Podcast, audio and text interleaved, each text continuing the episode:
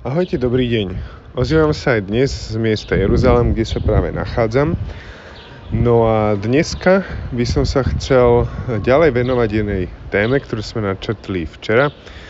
To je téma Božieho hrobu. Prečo sa jej chcem venovať? Dneska sme navštívili také kúzelné miesto, volá sa Garden Tomb, respektíve záhradný hrob. No a toto miesto je vlastne od nejakého 19. storočia tiež miestom uh, tradície Kristovho zmrtvých stania. Uh, v podstate teda v Jeruzaleme sa nachádzajú dve miesta, s ktorými je spätá uh, tradícia, že na tých miestach sa udialo ukrižovanie a zmrtvých stanie Pána Ježiša Krista. Ako je možné, že sú teda dve? Včera sme si hovorili nejaké argumenty pre uh, to miesto, kde leží teraz Bazilika Božieho hrobu.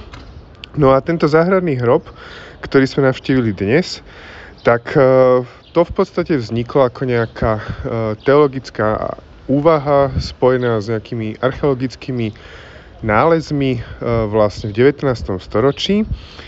A tie tri dôvody, prečo mnohí ľudia uverili, že práve na mieste, kde leží záhradný hrob, bolo práve to miesto umúčenia a zmrtvistania, sú vlastne následujúce.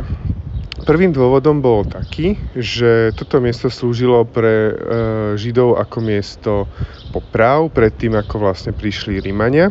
Takže bol dobrý dôvod myslieť si, že by to Rímania naďalej mohli využívať ako miesto e, ukrižovaní.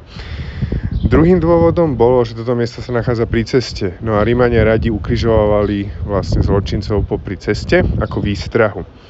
A tretím dôvodom je to, že skala nedaleko tohto miesta má tvar lepky. A ako vieme, Ježiš bol ukrižovaný na Golgote a Golgota je v preklade lepka. Zároveň však je aj niekoľko takých kritik k tejto teórie. A jednou z najzásadnejších je, že hrob, ktorý bol vlastne nájdený, eh, hrob, ktorý zjavne patril nejakému bohatému mužovi, čo by sedelo s Jozefom z Arimatei, je však pravdepodobne starý viac ako 500 rokov pred našim letopočtom.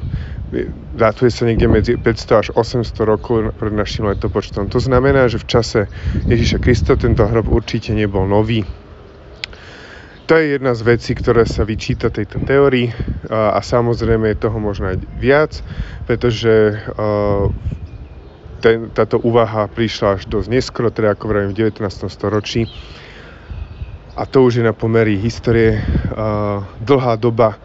My teda nevieme, kde presne bolo miesto ukrižovania a zmrtvistania, nevieme to na 100%. Vieme však, že táto udalosť mnohým zmenila životy a zmenila dejiny a preto je dobré, že si môžeme pripomenúť na dvoch nádherných miestach v Jeruzaleme. Ahojte.